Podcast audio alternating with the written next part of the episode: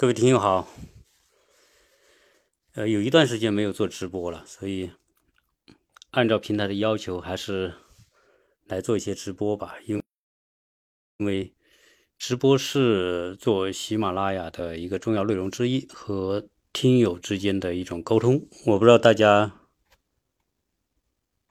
是否可以听到我的声音。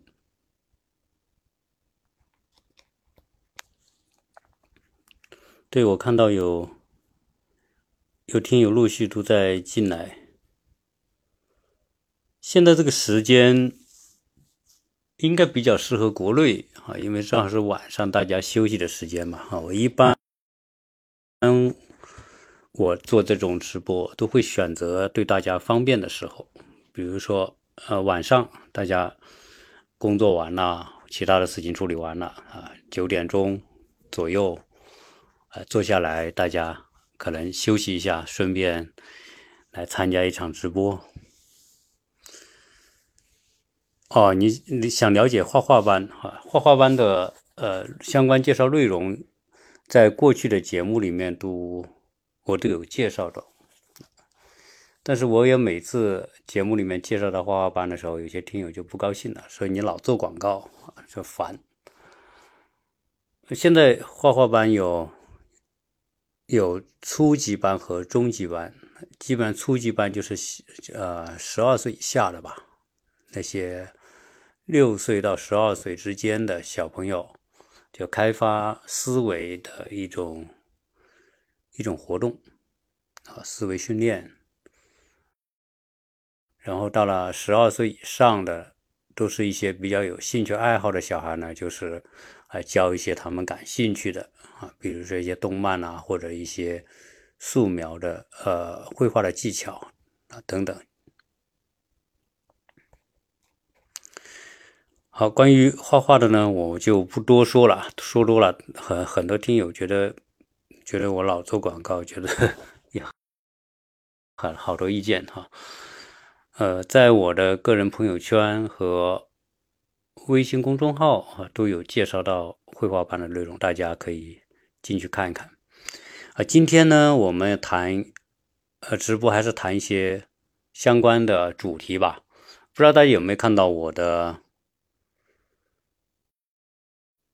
呃，大家问出国后不后悔？实际上，这个这个题目啊，我觉得是值得讲的啊，就是因为时代在变啊，关于出国的这种概念，或者我们对出国的很多很多设想，实际上也随着。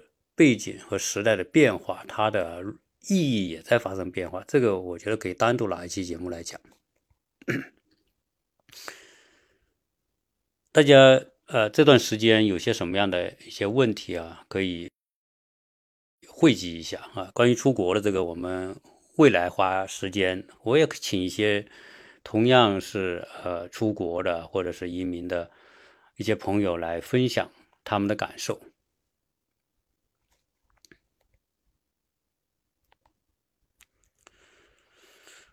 今天本来我想讲的一个话题呢，是关于时代发展之下人的一种变化。我在上一期节目，我不知道有多少今天在听的听友听了我上一期节目啊。上一期节目是我讲了关于哈佛大学的一个研究。啊，这个社会学研究持续七十五年，讲到人什么样的人最幸福啊？这个话题，因为那一期节目呢是一个付费节目，就是说要付一点九九喜叫喜点吧，实际上就一点九九元来作为收听的支出。所以，因为我做节目这么久了啊，我知道。呃，大家还是习惯于听免费的节目，一旦有收费，哪怕哪怕你就收个两块钱，大家心里还是有个疙瘩的。呃，但这个能理解吧？啊，因为很多时候我们自己都有这样一个心理嘛，所以也不也不能说怪大家有这样一个反应，但只是说呢，啊，基本上这些付费的节目呢，我都会。有很多我个人的一些思考，关于什么样的人最幸福，像这个话题，我觉得特别有现实意义。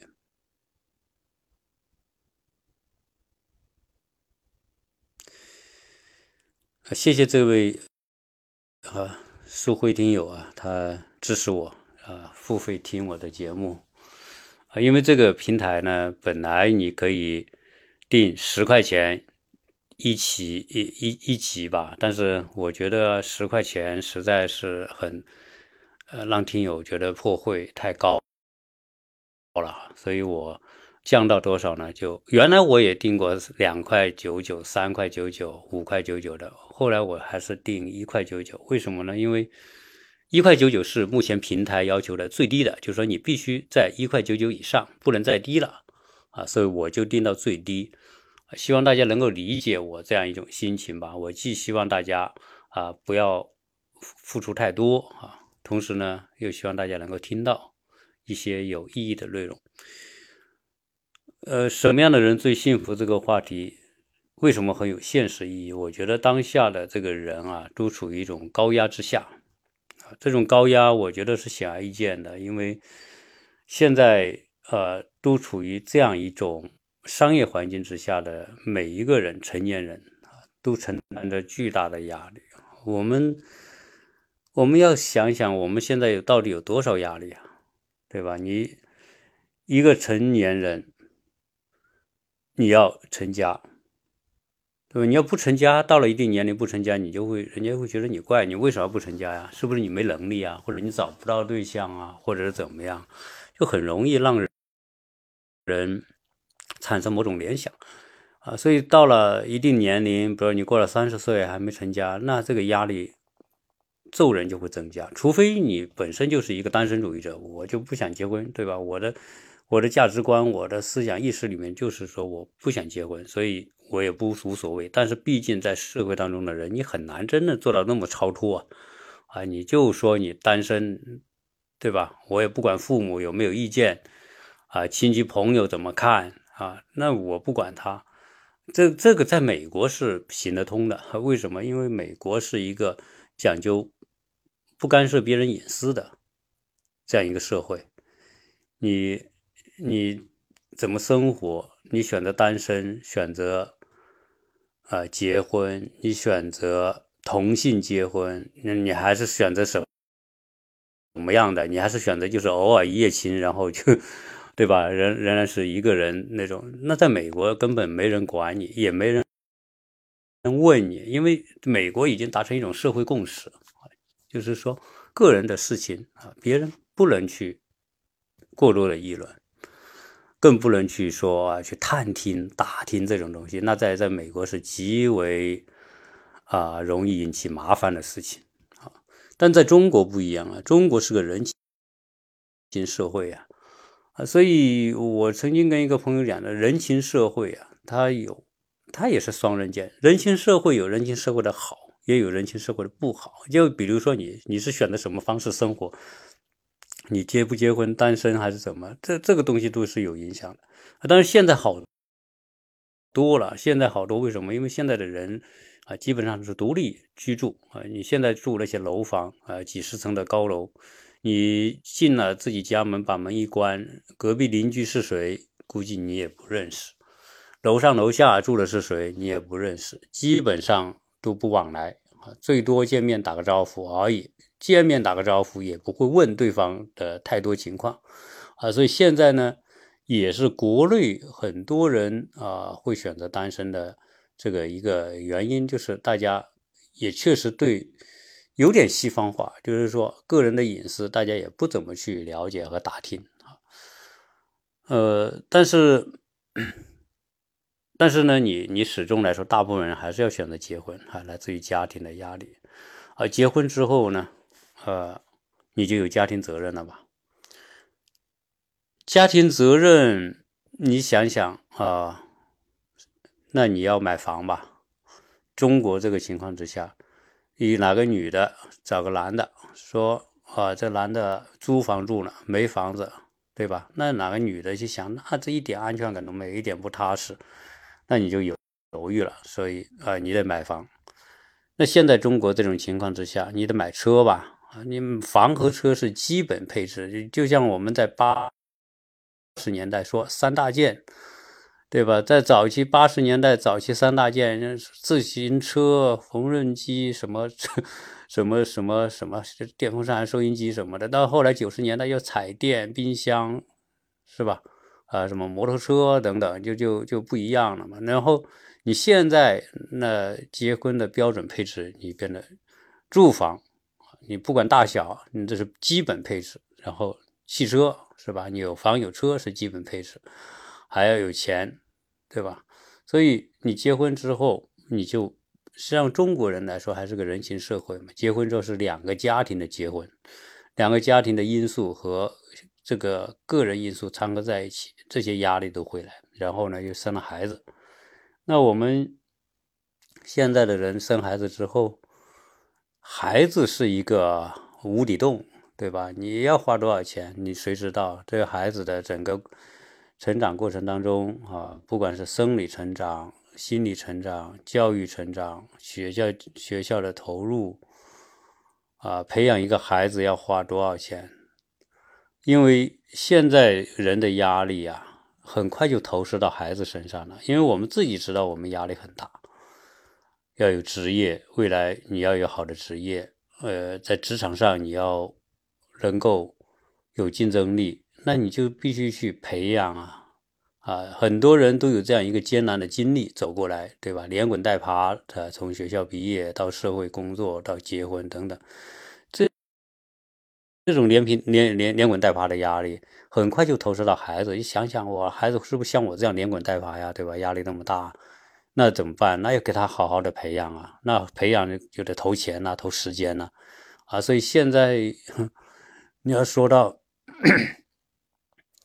为什么发展起来的中国、日本、韩国人口出生率急剧下降啊？这个这个当然是非常综合的因素。按照东方人的传统来说，养儿防老、生孩子不是个什么问题啊，对吧？大家都生几个孩子，不是很正常吗？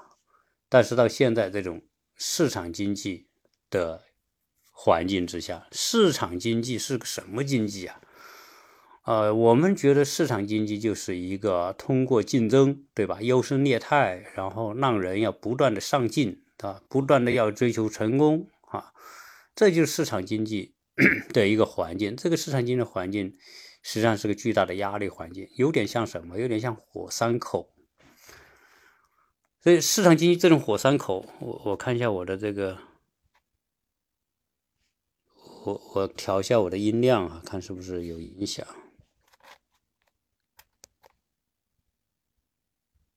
大家能听到我声音吗？能听到呃，请听友回应一下。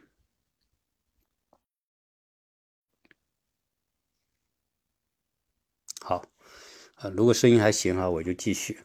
所以现在这个社会呢，就是个火山口啊。那我们都处于在火山口。火山口呢，火山整个运作过程当中，啊，压力最大的就是这个山口。为什么呢？岩浆从山口喷出，高温高压，然后啊，产生巨大的这种力量把它喷出来。所以基本上在火山喷发的地方啊，容易找到一些。我们很喜欢的东西，比如说水晶，啊，各种什么名贵的水晶啊，漂亮的水晶，啊，是在火山口高温高压的情况之下，通过这种化学作用、压力作用所带来的。还有呢，就是钻石，啊，我们那些钻石很久远、一颗流永流传的这种这种钻钻石啊，也很多就是在这种地质。变化高温高压过程当中，啊，通过压力产生出来的。那实际上我们现在的这个社会的人处于这样一种高压之下，就会产生很多变化。这是我这这一集的直播想聊的主要内容。那因为我们讲我们现在这个社会的这个人的压力这么大之后呢，人就会发生变化。呃，自从两千年之后。我们这个社会的人群所发生的很多的啊潜移默化、悄悄的变化，那让我们觉得很惊讶哈。因为我我在上一期节目里面，在谈哈佛大学这个研究里面，我就讲到过，我的小孩是在呃二零零五年出生，零五年出生的时候呢，正好就有一湖南卫视超级女声第三第三期吧，就是第三年。结果那一年呢，就出了几个人，那我们印象特别深刻。为什么？因为小孩刚出生，那时候当然大家都看电视嘛。那那个时候的主流的媒体还是电视啊。那时候微信还没有起来呢，啊，所以大家看电视，那超级女声很火啊。那时候大家都看，那那时候最主要的观众是谁啊？最主要的观众就是那些小年轻的，十几岁到二十几岁的。然后是什么呢？你看参加超级女声最后投票，你说谁是第一名，对吧？那是二零零五年，那是由观众来决定啊。当然，湖南卫视这个节目策划的很好，把很多人都都调集进来啊，都都吸进来，大家都来参与啊，这种互动嘛，就是这种影响力就造得很大。而大家会发现那一年哈，呃。主动参与的是一些十几岁的年轻人啊，这些年轻人当中，女生为主，因为是超级女生嘛，女生为主，然后带着很多的男生进来，十几岁的，那他们要投票啊，支持心中的偶像啊。当时他们支持的偶像里面，第一名的就是雷雨春。啊，这今天雷宇春还很火，但我我说这个时候提到雷宇春，肯定无意去去对他做什么评评论哈，我就是把现象说出来。呃，刘宇春当时很多人支持他，然后呢拼命投票，那时候投票很很疯狂啊，投多少次票？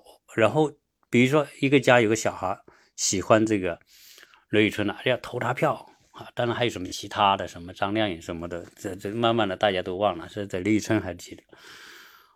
那那光自己一个手机投票不行啊，因为凭着号码嘛，什么这联通、移动，那你要一个号码只能投一票，那怎么办呢？我又支持他，我又希望他胜出，结果呢，这些小孩们就盯着自己的爷爷奶奶，叫爷爷奶奶帮忙啊。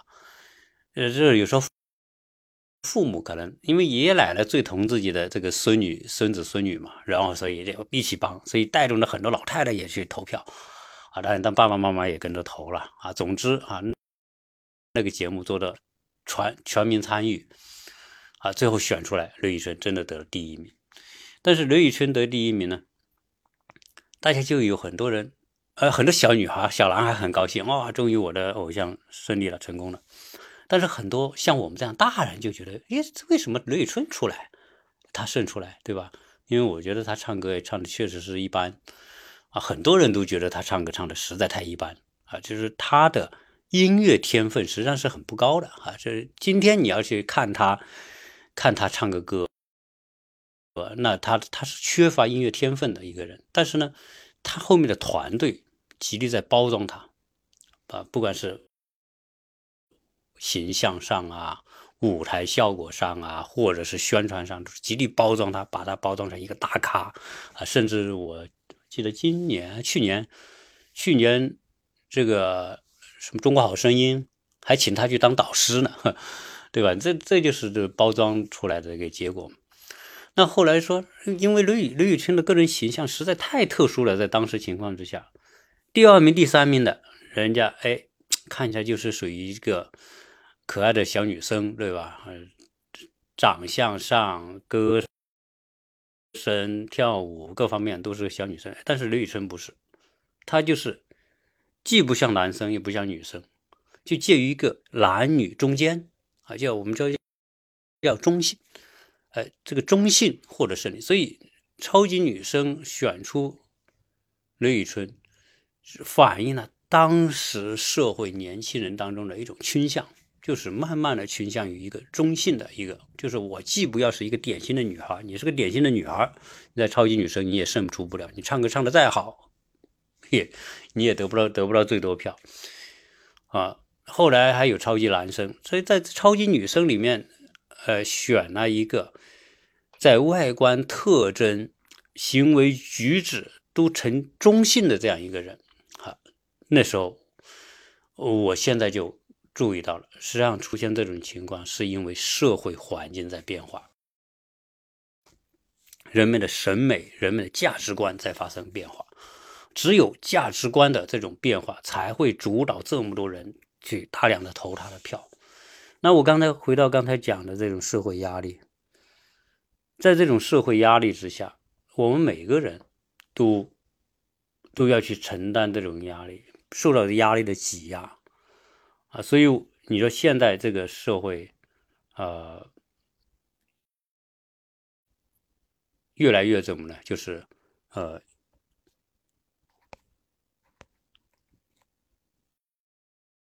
越来越要让自己变得啊有更大的承受能力啊，能做很多的事情，能承担多种角色啊。那我既要在外面有竞争力，像男的那么干练，对吧？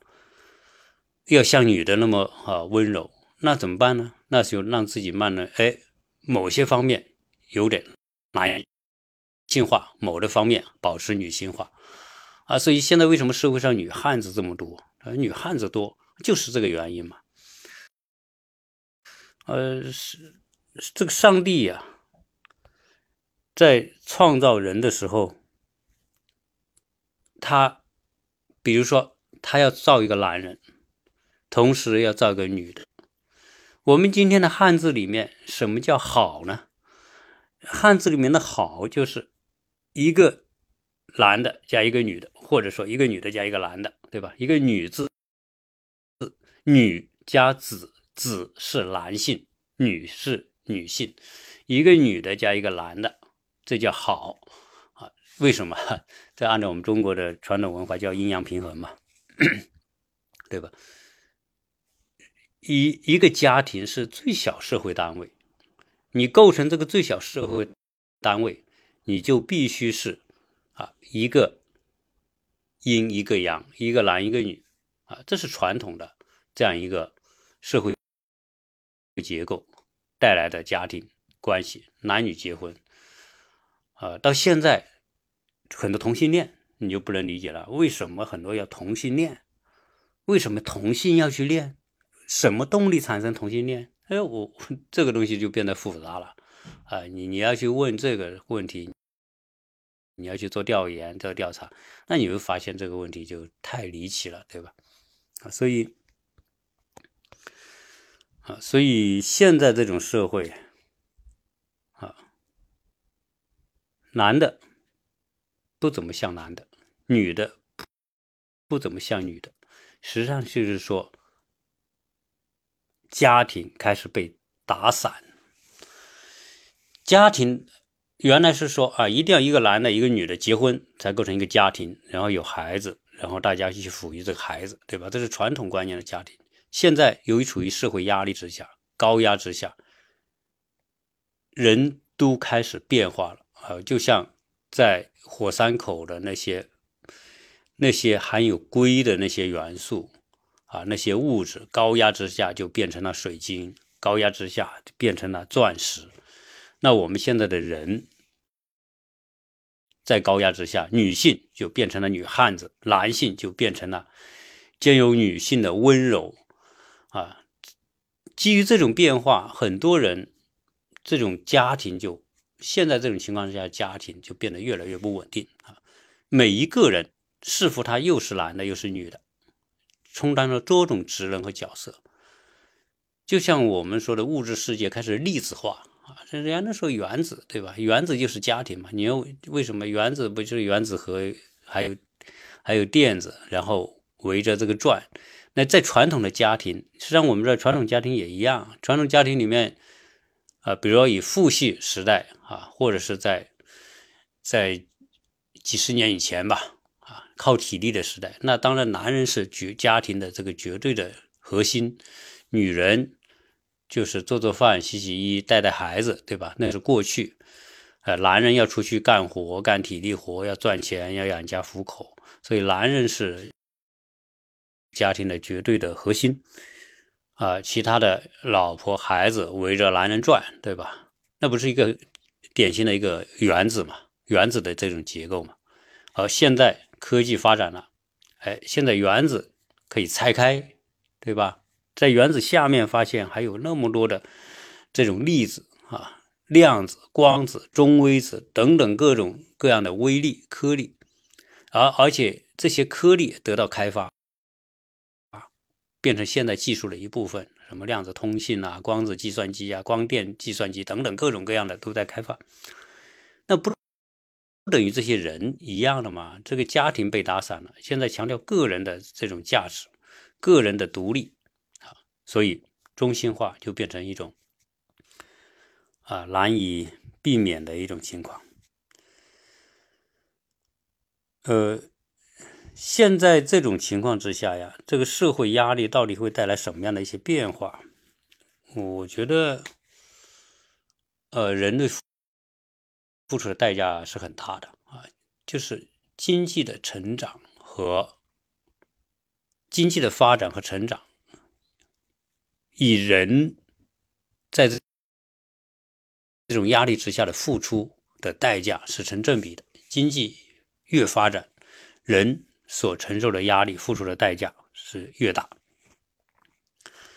呃，我看到或者呃，如果大家有听我节目的听友啊，呃，拜托你多分享啊，因为分享的多，这个平台就给给分值就多。呃，最近大家知道为什么我的 节目收听量在下降吗？因为这个平台也不知道为什么把我在在这个排名当中都给都给删除了。现在我都没排名，原来我排第四、第五、第几名，在旅游频道那排的很前的，到后来就没有了。所以拜托大家多分享啊，这样的话我。啊，我也不知道哈，我希望我的排名还是能上来嘛。排名上来，听的人多，听的人多，我的干劲就大嘛。所以大家在听听我的这个直播的时候也多分享，谢谢大家。呃，所以我为什么说这个压力啊？呃人类付出的代价很大。我们每个人去想想，我我现在过年也不好玩了，对吧？现在每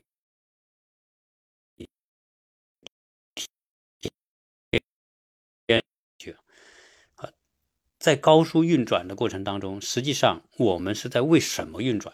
我们很多时候不是在为自己运转，我们做了很多事情是我们自己不愿意去做，但是有不得不去做的事情。这就是社会在高速运转，在带着你转。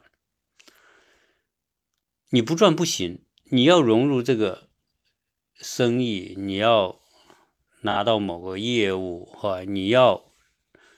呃，进入某个圈子，你都得去转啊，你不都得让自己就就就不停的去动去钻啊。那这种情况之下呢，呃，我我们讲这个人类啊，在高压之下付出的代价，就五十年的测量的结果。对，谢谢大家分享啊，我觉得呃，大家还是很爱护我啊，很支持我。你们一分享呢。这个我这个对我来说，这概念就大。呃呃，就五十年的调查，大概是从六七十年代开始啊，大概五六十年的时间。这五六十年时间，人类发生生过一个共同的变化。这个变化真的，你我们要一听一下，真的好吓人。什么个变化？不管是英国、美国、德国、法国。中国、韩国、日本，所有这些人，这些国家的人，男性生育能力急剧下降。大家在网上去搜。谢谢这个丰满丰满楼意啊！你在洛杉矶，对我曾经也在洛杉矶，我在洛杉矶住一年，那洛杉矶呃环境很好。那。男性的生殖能力下降，下降到什么程度？好，你在网上搜，男人的生殖能力取决于他的精子的数数量、活跃度、健康精子的数量。这个话题，我觉得是是，他应该大家能接受吧？谈这个话题，这是个科学话题。那在六五六十年之前，男人的这种精子的质量和数量还是比较好的，比较高的。但是五六六十年之后，今天和五六十年之前比，全世界这些主要的发达国家、经济比较好的国家的男性的精子的质量数量下降，降了百分之七十以上。也就是说，打了几折呢？打了三折。现在男性的平均的精子的质量、活跃的数量啊，你医院都可以做这个检测的，只有过去的百分之三十，就是百分之七十的精子都已经废掉了，就没用了。然后导致现在这个生育的。不孕不育的问题很多，但这一方面是男人由于，但那这些精子到哪去了？这些精子是因为人承受压压力，当然这个我我不是学生理的、学医学的，对吧？但是我觉得这一定是来自于压力，压力之下，人的内分泌、内部的人的生理系统发生了失衡，它就不能够造出这么多。优质的精子，对我们的体内造不出这么多优质的精子，因为因为什么呢？因为我们在压力之下呀。虽然很多时候叫精神压力啊，什么叫精神压力？精神压力并不是平白无故来的。我们刚才讲了，现在这个社会压力，一个人成年之后，你要面临的职业压力、买房的压力、买车的压力、竞争的压力、丈母娘的压力、家庭的压力，对吧？职场的压力、攀比的压力，这么多的压力，最后都汇集成什么？汇集成我们的精神压力。当我们产生这些精神压力，精神压力好像看不到啊，但是它在体内确实在发生作用啊。它就让它这种要为了缓解这些压力啊，人的身身体是一个智能化的身体。当他感知到你产生有这些巨大的压力的时候，身体内在是要调集能量来，来消除你这个压力的。这些压力的消除，自我体内的自我平衡是要消耗巨大能量的。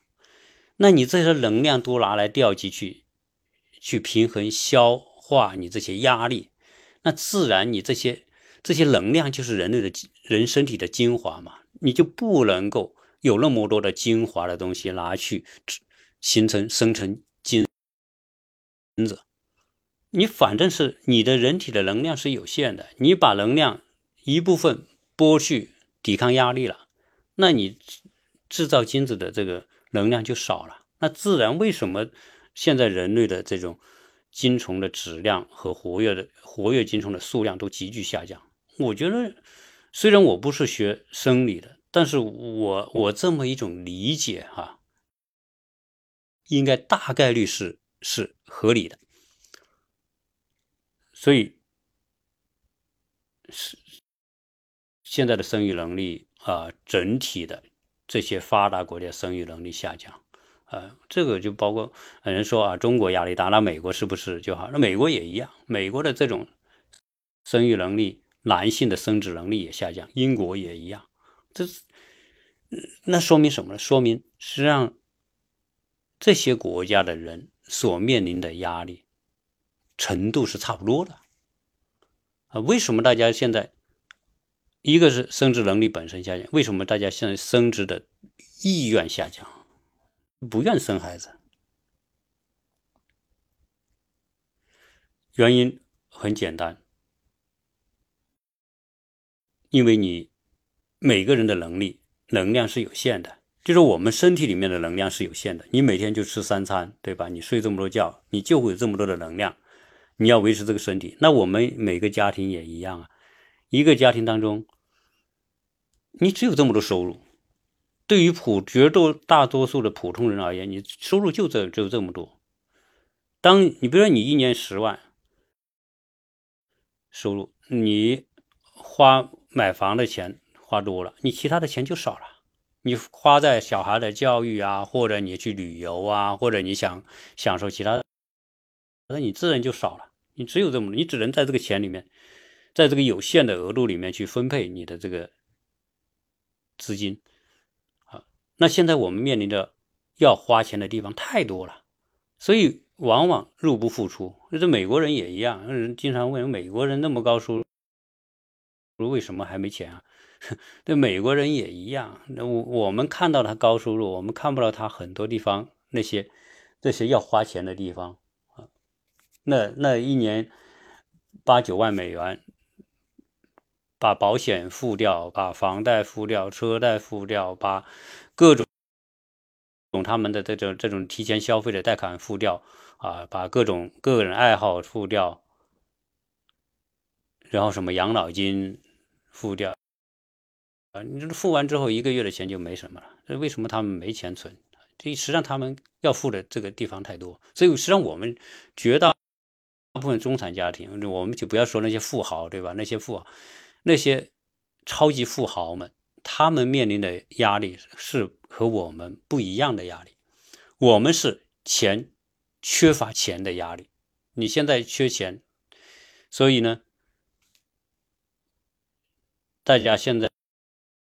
呃，不敢多生孩子，没钱啊，精力也不够啊，怎么生孩子？那我只有这么多精力，只有这么多钱，那我都花去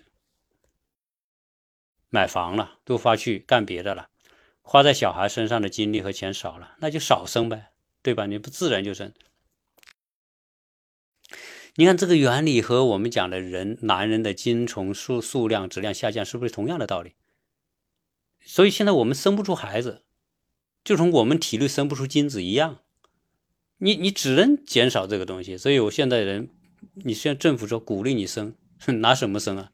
对吧？我没有能力，我没有这个钱，没这个精力，我生什么孩子呢？我就不生。所以，所以现在人口，你说韩国、日本啊，什么很多国家，德国、法国人口下降，生不出人口。就如体就如同体内生不出精子是一样的道理，所以为什么人家说大道至简呢？你说讲那么高深的道理，这个大圣人很多道理就摆在我们面前，就这么一个道理。生多粥少，你资源有限，你要应付的压力多，自然很多方面你就会自然去调节。啊，我们身体会智能化、自我调节，那我们人更是智能化。啊，养不起孩子，我就不生孩子，这不就这个道理？那人口就下降了。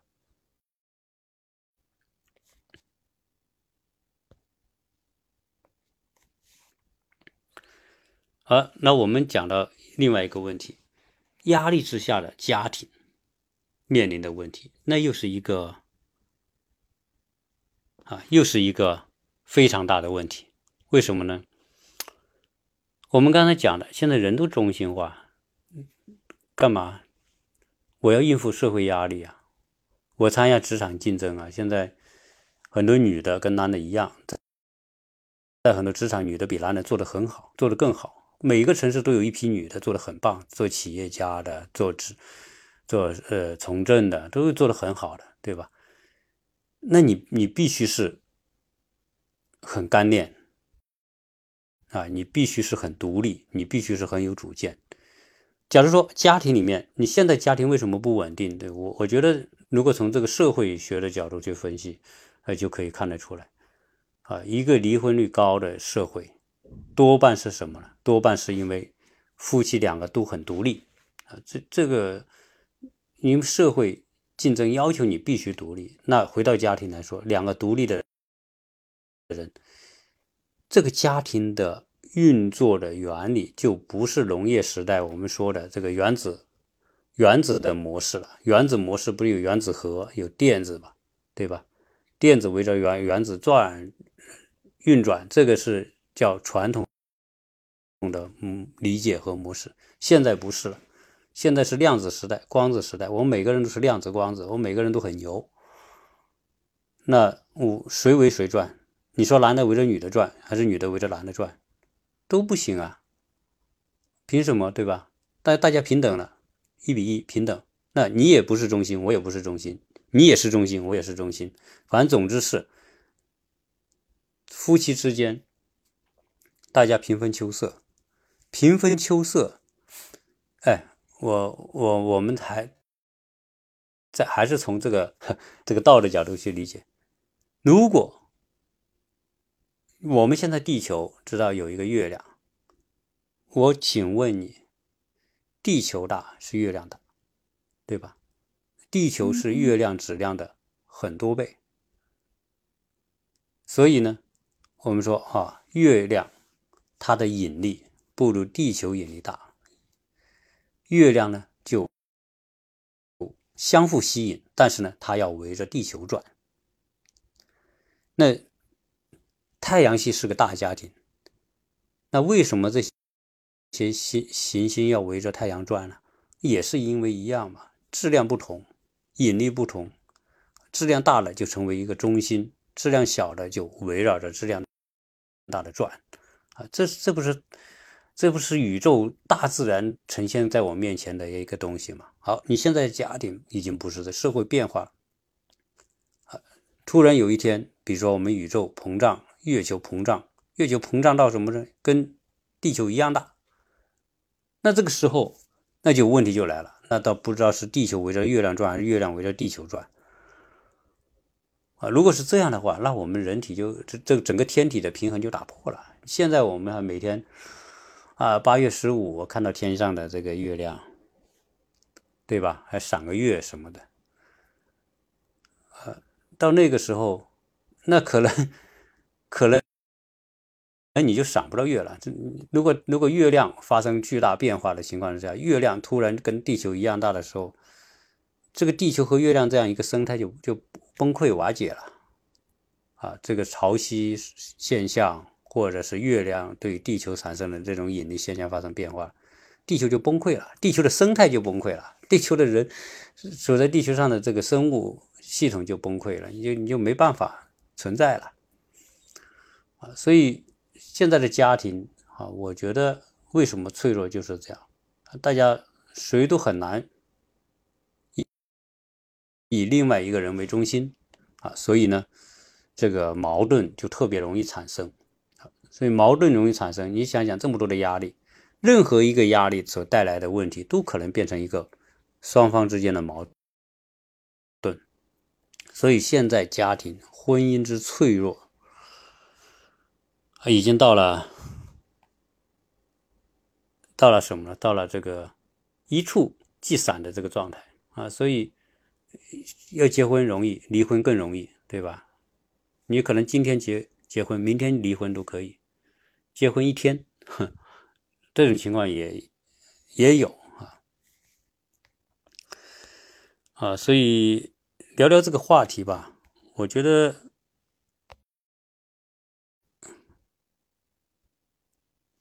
我觉得有时候联想一下还是很有意思啊，所以现在这个这种情况之下呢，这个呃，你说哦，什么时候我们这种压力会减少，或者人的这种这种关系会发生变化啊？我觉得不太可能啊，就是说人类会不会哪天突然回到很田园，然后回到我们说的这个男耕女织织的那种时代，对吧？啊，然后你挑水来，我我我浇地啊，对吧？然后然后大家分工合作啊，这种就没没有这种可能，因为什么？因为这个社会主导这个社会的是另外一个东西，叫资本和市场。资本和市场的一个发展方向是资本越来越聚焦，市场越来越聚焦。啊，这个在中国特别明显，就是大城市、核心城市已经很大，很多人，但是年轻人还要往这些大城市挤，还是要的。为什么？因为那里机会多，机会多啊！你只有挤到大城市去，你你获得更多的机会，你才可能更有机会出人头地。这个，这个。和这个火山口，那那不是一样的道理吗？你看这些这些硅类的材料，你挤到火山口，你就可以变成水晶，你就可以变成钻石。如果你不挤到这火山口，不经历这个压力、高温高压，你就没办法变成漂亮的水晶和钻石。啊，我们现在的年轻人都往大城市挤，就是为了获得机会，什么北漂啊，什么海漂啊，啊，什么洋漂啊，整种各种各样的漂啊，南漂，那都是为了漂到这个火山口。所以，为什么现在大城市越来越多人？现在是限制啊！我昨天听到一个一个小伙子，东北的，吉林农村出来的，在上海工作。他说：“上海工作，我一个月拿八千块钱收入，把房租三千块算掉，吃饭三两千块去掉。”各种应酬、各种个人开支，两千块去掉，我最多这八千块能存一千块，能存下一千块，甚至一千块还存不下来，对吧？你朋友要各种各样的活动，你要参加参加，那你就你就没了。你去去个夜店，去个去个什么酒吧，你坐一晚，你一千块就没了。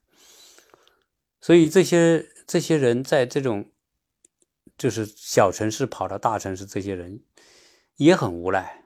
他们的感慨是什么？就是这个社会，上海是很美丽、很繁华、很漂亮，就像深圳一样。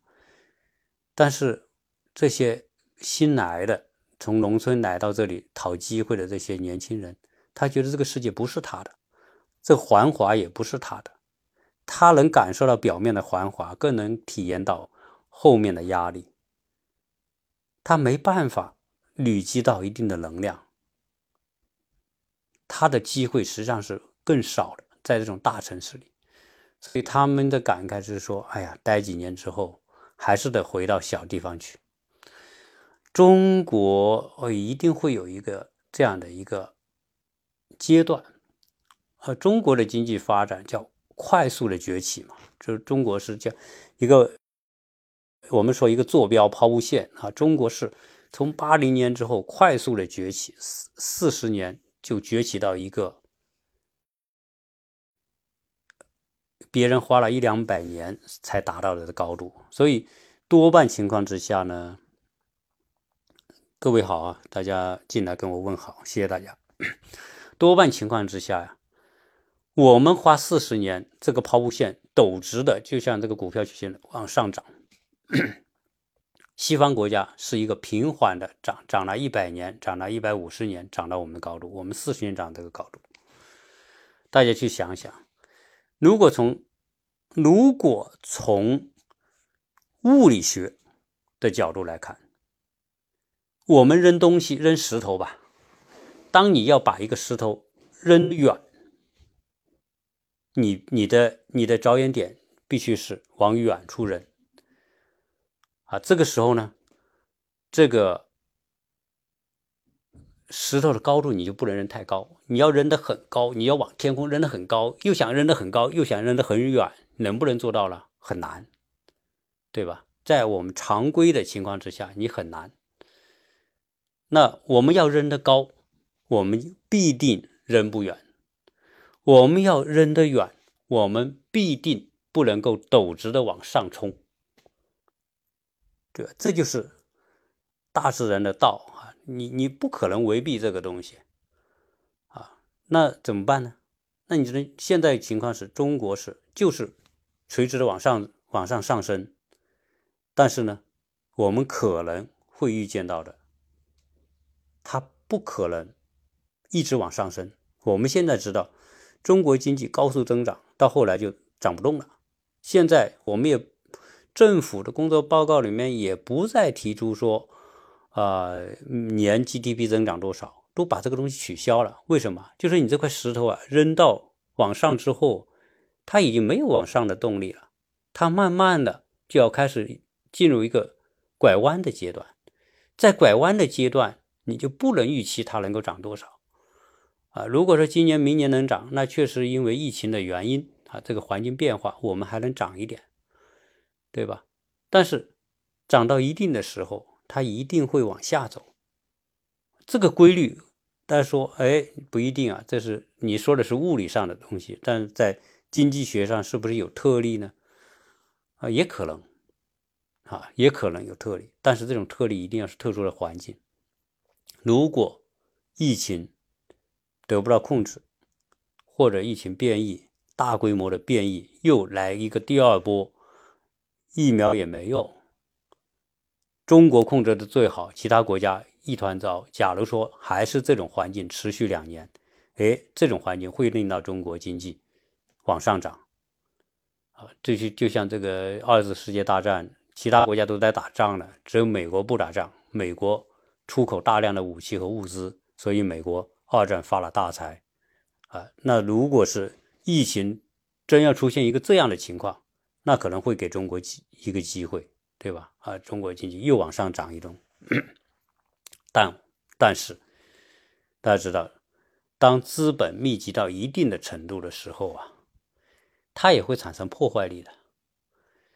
你现在大城市这种集中、集中、集中到一定的程度，我们这些在这些大城市生活的人就会面临这个问题，你面临巨大的压力，你就会想要逃离啊。所以现在呢，有一些。在大城市没有获得太好机会，同时又感受到巨大压力的这些人开始干嘛？就开始逃离呀，承受不了这种压力了，就开始逃离啊。所以，呃，我觉得一个四十年高速增长的社会，它一定有个回调的过过程。只是说，在过去呢，我们看着看着要回调，哎，又出现一个什么事情，又没有没有真正回调。还在往上走啊，但是呢，是不是一直就不会回头呢？我也觉得不一定啊。以美国这样的社会，美国现在就是走下坡路，走下坡路的社会啊，你就会能看到各种各种现象的出现啊。中国，我相信不可能说逃避出这种规律。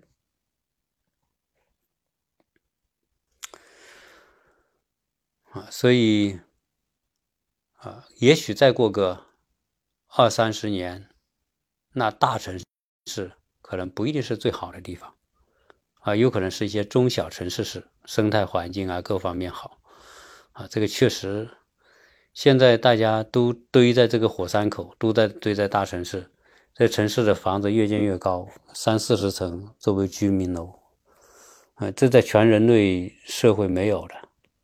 是不是中国可以创造一个另类，就是未来的人都生活在三四十层楼的这个城市里面，还可以过得很好呢？这个答案是显然是不成立的。啊，当然这个大家说，哎，要说你又开始杞人忧天了。是的，我经常会有一些杞人忧天的一些感慨发出来。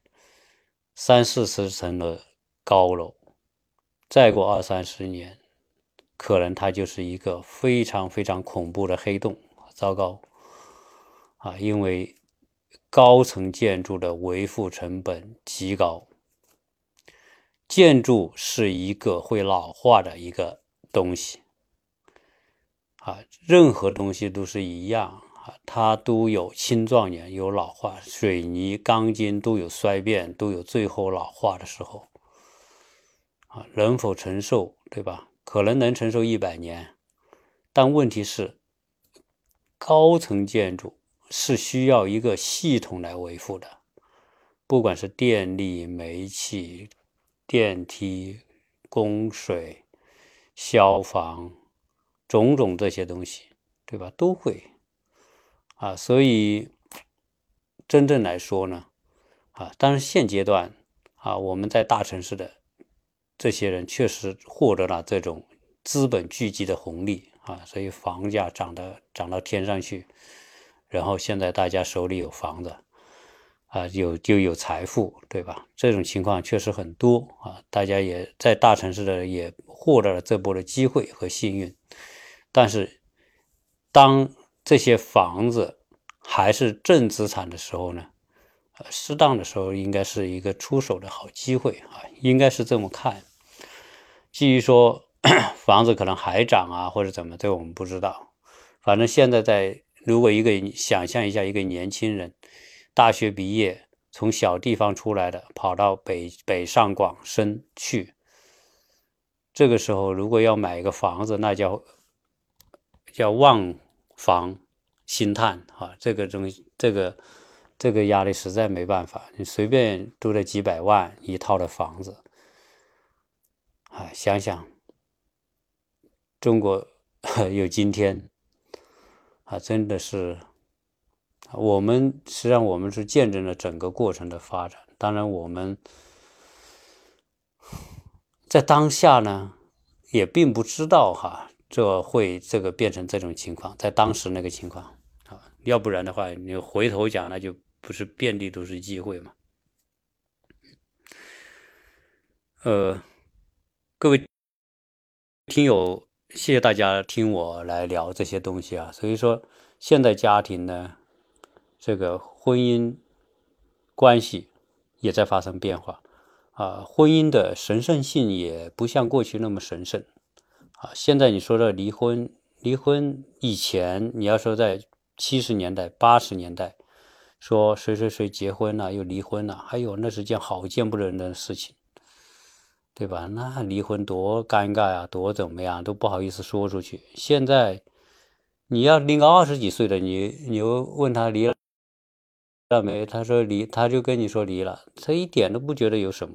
现在在今天这个社会，中国的大城市北上广深的离婚率超过百分之四十，差不多，这个离婚率很高了啊。那。这压力会把一个原子，压力会把原子给压裂啊，压散。为什么叫电子对撞机啊？要要做这种这个微观粒子研究的时候，用对撞机要把一个原子给轰散掉啊，这个压力嘛，巨大的压力。现现在我们社会压力很容易把家庭就就给拆散了啊，因为每个人都变成独立的这个个体。啊，所以为什么说人现在成中性化？回到我们最初说的这个话题，那你就没办法啊。所以自然是很多人都成了中性化，那么他们的这种跟另外一个东西的这种结合的紧密度自然就下降啊。所以现在你要说个离婚啊，没什么见不得人的事，因为这是一种社会普遍现象，所以。离了婚的也没也也不会觉得有什么了不起，或者是就就就要很呃很悲观啊，或很什么啊？因为 这是啊普遍，所以未来呢，现在单身的人会越来越多啊。你想想，现在你要是结婚七年，三十多岁离婚的，你也不好找，对吧？你要到了四十多岁离婚，特别是以基于女性。年龄大之后要离了婚，真真不好找，对吧？男的可能还能凑合，那女的真不容易。所以现在单单身家庭会越来越多，单亲家庭会越来越多，啊，这是一个不不可解的东西。那由于社会的这种发展呢，市场促进资本，资本那。有推动市场，所以越往以后压力可能会越大，呃，养育孩子的成本越高，生孩子的动力会下降，单身家庭会越来越多，可能这是一个不可能回头的趋势，而这种趋势发展下去，呃，人类的幸福指数会下降，所以。哈佛大学做的那个研究，什么样的人最幸福？它既有很强的现实意义，但是呢，又是一个呃理论上的研究而已。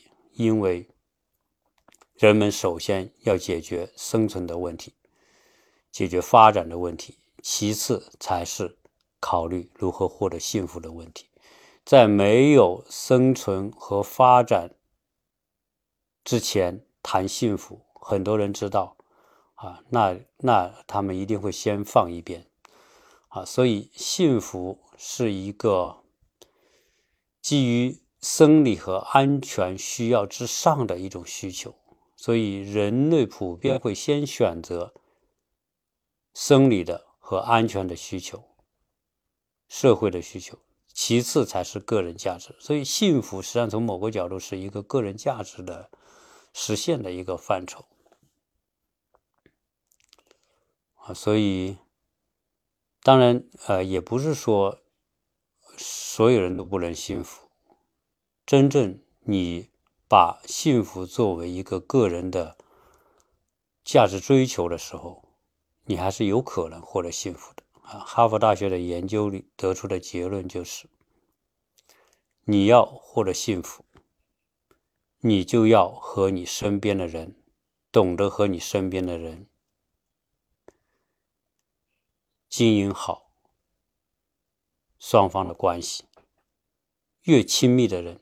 越要经营这种关系，要让这种关系的质量提高，要让，要让把自己回归到一种原子的状态啊，就是这个家庭有一种结合力啊。的年轻的时候是扩张的，可以野；年年轻的时候可以狂，可以野，可以啊不顾一切。对吧？啊，可以可以去实实现和追求自己的想法，但是人老了呢？我们现在这个社会还在一个进程当中，但是我们这些人都会老。如果一个人在老了的状态之下，属于单身的情况之下，很容易陷入孤独。啊，这个问题啊，未来也会成为一个巨大的社会问题。啊，如何不要这么孤独？那你还是要有人来陪伴。如何能有好的陪伴质量，取决于你和你的亲密关系、夫妻关系之间有良好的相处，关系的质量好，对吧？啊，那这个时候你要关系的质量好，你就必须体谅、关心。理解、爱抚你身边的人，但是以今天这样一个社会状态，要谈这个东西真的很难，因为我们每个人都很自我。所以，鸟叔这一期节目跟大家直播聊的这个话题，绕来绕去，好像是一个很难解的问题，但是又是一个很现实的问题。呃，因为时间的关系呢，呃，聊了这么多，呃，谢谢大家听我叨叨这些话题啊，因为我觉得这些话题还是很有现实意义的，啊，当然，呃，不是说现在这个社会人绝对不能获得幸福，现在你我们要获得幸福，需要很强很强的自控能力、自我约束的能力，你只有自我约束，你才能够给你的亲密关系留下。空间，在一个屋檐之下，你给对方留点空间，就是给自己留空间，彼此都给对方留空间，家庭关系、夫妻关系才会亲密，才会才会好。我们从这种关系当中才能够获益。啊，这个回来说来说去，说到什么？说到越是未来经济发展、社会发展。越需要人有一种自我修养的能力来平衡社会的压力。只有一种良好的修养、自我控制能力，才能够更好的抵御来自于社会和外界的压力，才能够保持一个人的平衡，才能保持一个人原汁原味的那种状态。人的原汁原味的状态是什么呢？就是。男人像个男人，女人像个女人。当男人是男人，女人是女人，合在一起，才能够阴阳结合。我们说拿两块磁铁，阴极和阳极，你放在一起，它自然就吸在一起去了。如果你要拿阳极跟阳极放在一起，它就互相排排斥。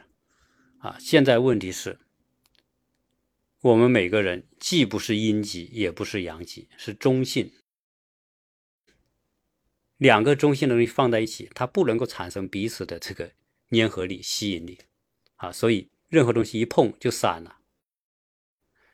如果磁铁的阴极和阳极放在一起，你一般是碰不散的，因为它的吸力够强大，啊，够强大，啊，为什么有磁悬浮？磁悬浮就是通过这种磁性排斥来产生悬浮力的，啊，所以。啊，聊这么多吧，啊，这一期也差不多了啊。这个感谢有两百两百多位参与哈，现在也有在线的朋友。呃，大家说，哎，还有人问我怎么加微信啊？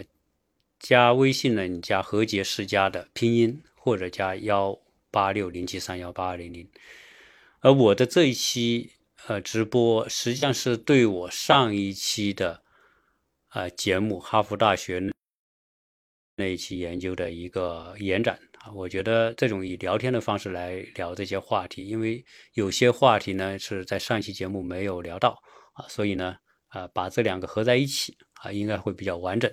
谢谢大家呃参与，也谢谢大家